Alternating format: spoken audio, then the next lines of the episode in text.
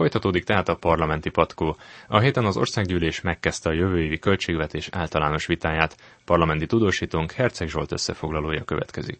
Varga Mihály nemzetgazdasági miniszter fenntartható és stabil növekedést ígért expozéjában. A munkahelyteremtés, a családok megerősítése és a gazdaság élénkítés egymástól el nem választható céljai állnak a középpontban. A Fidesz vezérszónoka Rogán Antal szerint a jövő évi költségvetés megőrzi a rezsicsökkentés eredményeit és a családi adókedvezményeket is. Támogatja a családalapítás előtt álló ifjúházasokat, és továbbra is kiemelten támogatja a gyereket nevelő családokat. A KDNP vezérszónoka Hargitai János azt mondta, hogy a jövő évi költségvetés a családok támogatására helyezi a legnagyobb hangsúlyt. A költségvetés stabil pénzügyi keretet biztosít az ország jövedelem tulajdonosainak gazdálkodásához, és ilyen szempontból kiszámítható jövőt is jelent számukra. Az MSZP vezérszónoka Tóbiás József úgy ítéli meg, hogy a jövő évi költségvetés a legveszélyesebb az elmúlt húsz év büdzséi közül. Ez a költségvetés az ország valós helyzetére egyáltalán nem reflektál. A kormány hátat fordít a menzán ebédelő gyermekeknek, orvosoknak, ápolónőknek, betegeknek.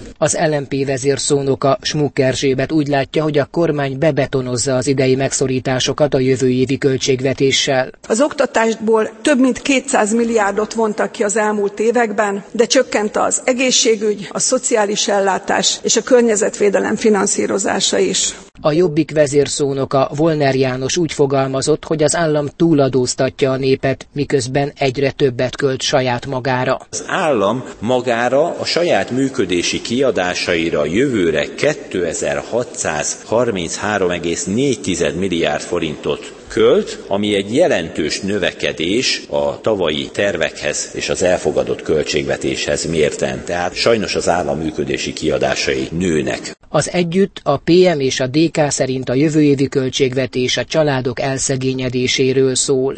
Herceg Zsolt, Inforádió 88,1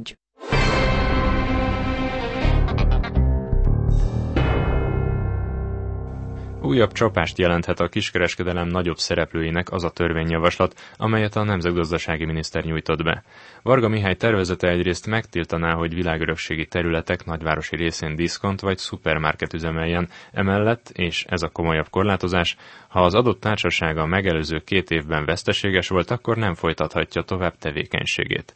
A korlátozások 2018-tól lépnének életbe. A részletekről Panulin Ildikó kérdezte Csiki Gergelyt, a portfólió elemzőjét. Első körben az a leglényegesebb pontja ennek a változtatásnak, hogy nyereségességi szempontot vagy előírást e, tartalmaz, hogy 2018-tól, január 1-től csak azok árusíthatnak, azok a boltok árusíthatnak napi fogyasztási termékeket, amelyek a megelőző két évben mérleg szerint eredményük tekintetében pozitív számot mutattak ki. Tehát ebben a tekintetben van három üzleti évük a Magyarországon működő nemzetközi multiknak, nemzetközi kereskedelmi láncoknak, úgymond nyeres szükségessé tenni maguknak. Ha csak az elmúlt pár év adatait, mérlegadatait veszük alapul, akkor azt mondhatjuk, hogy a szektor összes külföldi szereplőjének üzent ezzel most a kormány. Ha jól értem, akkor gyakorlatilag a külföldi tulajdonú nagyobb üzletláncok, élelmiszer üzletláncok azok, amelyek leginkább érintettek, ott voltak láthatók az elmúlt években veszteségek? Így van, azért is ők érintettek, ugyanis a törvény kimondja, hogy 50 milliárd forint feletti árbevételt kell elérni mind a két évben, és ugye a hazai üzletláncok jellemzően külön társasági egységekre bomlanak, és abból épülnek föl, tehát ők nekik egy, egyesével nem éri el ezt a határt az árbevételük, viszont az összes nagyobb átlunk gyűjtött hét nemzetközi kereskedelmi lánc eléri ezt az 50 milliárd forintos árbevétel határt, és ezek közül, ha az elmúlt két év működését veszük alapul, akkor igenis vannak olyanok, akik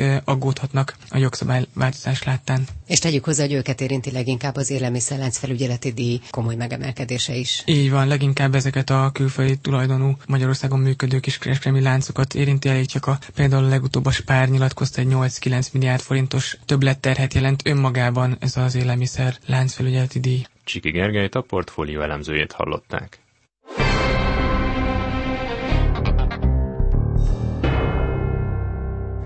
Az országgyűlés e héten elfogadta azt a törvénymódosítást, amelynek köszönhetően egy különleges kegyelmi eljárás révén a tényleges életfogytiglanra ítéltek is reménykedhetnek a szabadulásban.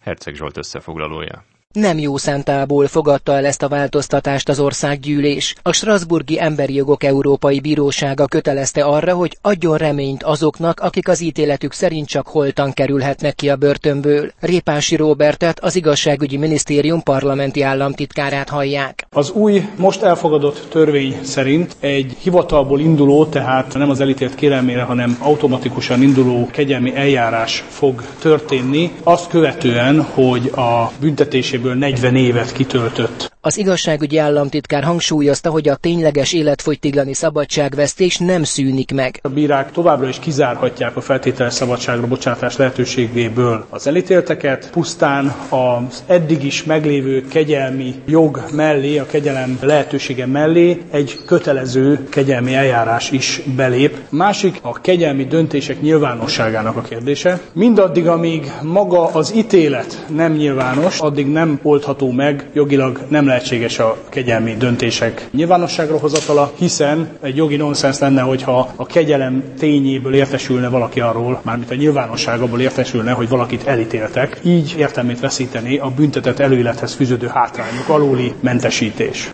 Répási Robert az Inforádió kérdésére hozzátette, hogy a kúria elnöke jelöli ki azt az öt büntetőbírót, akiknek szakvéleménye alapján az igazságügyi miniszter javaslatot tesz a kegyelemre a köztársasági elnöknek. Az államfő továbbra is szabadon dönthet. Az államtitkár elmondta azt is, hogy jelenleg mintegy 40 ember tölti tényleges életfogytiglani büntetését, ami 1999 óta szabható ki, vagyis még csak 14 éve ül az, aki 25 év múlva elsőként részes részesülhet elnöki kegyelemben. Herceg Zsolt, Inforádió 88,1 Érdekességek az országgyűlés történetéből Herceg Sándor politológustól, a Rádió 7 munkatársától. A legfiatalabb országgyűlési képviselő most és az előző ciklusban is a Jobbik frakciójában foglal helyet, Dúró Dóra idén 27 éves volt, és most szerezte meg nemrégiben politológusi diplomáját. A valaha egyébként legfiatalabb országgyűlési képviselőnek Botka László mondhatja magát, hiszen az 1990 utáni ciklusokat figyelembe véve, ő gyakorlatilag 21 éves alig múlt el, amikor parlamenti képviselő lett még 1994-ben. Mindössze három nap leforgása alatt a magyar, a székely, a román és az uniós zászló is szerepet kapott az országgyűlésben. Herceg Zsolt összefoglalója. Fölszámozásokat az ülésteremből haladéktalanul távolítsák el. Kövér László házelnök hétfő óta minden nap szócsatát vív az országgyűlésben Heringes Anita és Bangóné Borbé Ildikó szocialista képviselőkkel, akik újra és újra beviszik az uniós zászlót az ülésterembe. Én megértem, hogy szocialista képviselőtársaim mindig csak valamilyen színű zászlóval együtt tudják elviselni a nemzeti lobogót, hol vörössel, hol kékkel, de az a helyzet, hogy most ez a Magyar Nemzeti Parlament, tetszik tudni, itt a Magyar Nemzeti Lobogónak van helye. Majd, hogyha egy másik nemzeti parlament ülésezik itt, akkor majd más lesz a rend. Az MSZP szerint Kövér László megtagadta a Magyar Nemzet uniós elkötelezettségét azzal, hogy kivitette az őrökkel az uniós zászlót az ülésteremből. Tóbiás József pártelnök emlékeztetett arra, hogy a Fidesz korábban eltűrte, hogy két jobbikos politikus kidobja a közösség lobogóját az épület ablakán. Példátlan, hogy a Magyar Országgyűlésben sem a magyar zászlónak, sem az Európai Unió zászlójának nincs helye. Közben a szocialistáknak sikerült visszaszerezniük az zászlójukat Kövér László titkárságáról, miután a lobogó lopás bűncselekményével vádolták meg a házelnököt. Rogán Antal Fideszes frakcióvezető után Kósa Lajos, a kormánypárt ügyvezető alelnöke is úgy nyilatkozott, hogy Kövér László helyesen járt el. Én azt is furcsálanám, hogyha valaki egyszer csak behozna egy Fradi zászlót, vagy egy Loki zászlót, és kitenné, és levenné mondjuk a hunyadiaknak az ászlaját nem feltétlenül függ össze a szocialisták akciójával, de tény, hogy azzal egy időben Rogán Antal és helyettese német Szilárd beterjesztett egy határozati javaslatot, hogy március 23-a legyen a magyar zászló és címer napja. A jobbikos Apáti István és Szilágyi György pedig magyar, székely és Árpád sávos zászlók elé állva követelte, hogy a kormány ne adjon több pénzt az MLS-nek, mert azt kitiltotta a piros-fehér és a sárga-kék zászlót a stadionokból. Ezt megelőzően Ugyanezen okból frakciótársuk Száva István a román lobogót feltartva tiltakozott az országgyűlés plenáris ülésén. Herceg Zsolt, Inforádió 88,1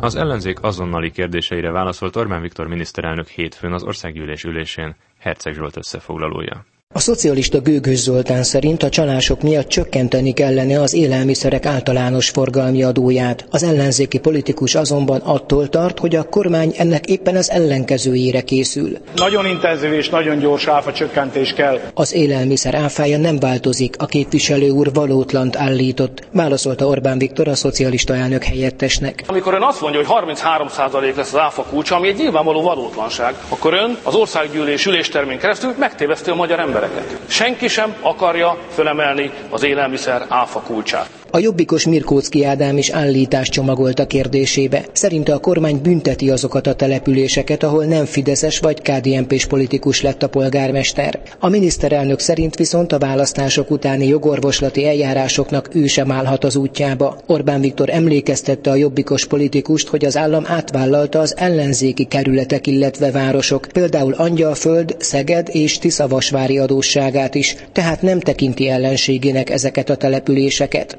A szocialista harangozó Tamás azzal vádolta a kormányfőt, hogy korlátlan a hatalma, amelyet egy illiberális maffia állam felépítésére használ. Ön tényleg erre készült az elmúlt húsz évben? Ez volt a nagy víziója. Egy feudális tekintélyelvű nyomorgó ország. Ön tényleg ezt akarta?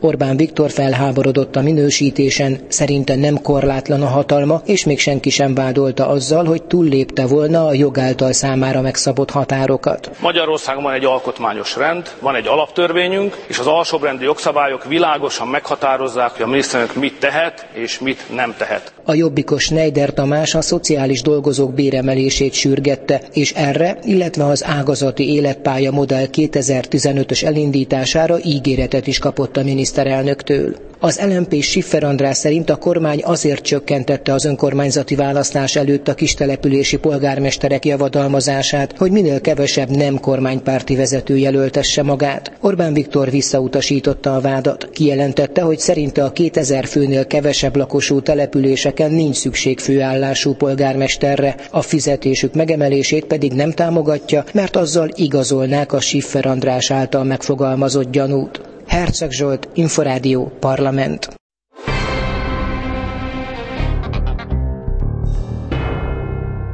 Az elmúlt fél órában a parlamenti patkót, az Inforádió országgyűlési magazinját és benne Sigmond Árpádot hallották. Tartsanak velem jövő héten is.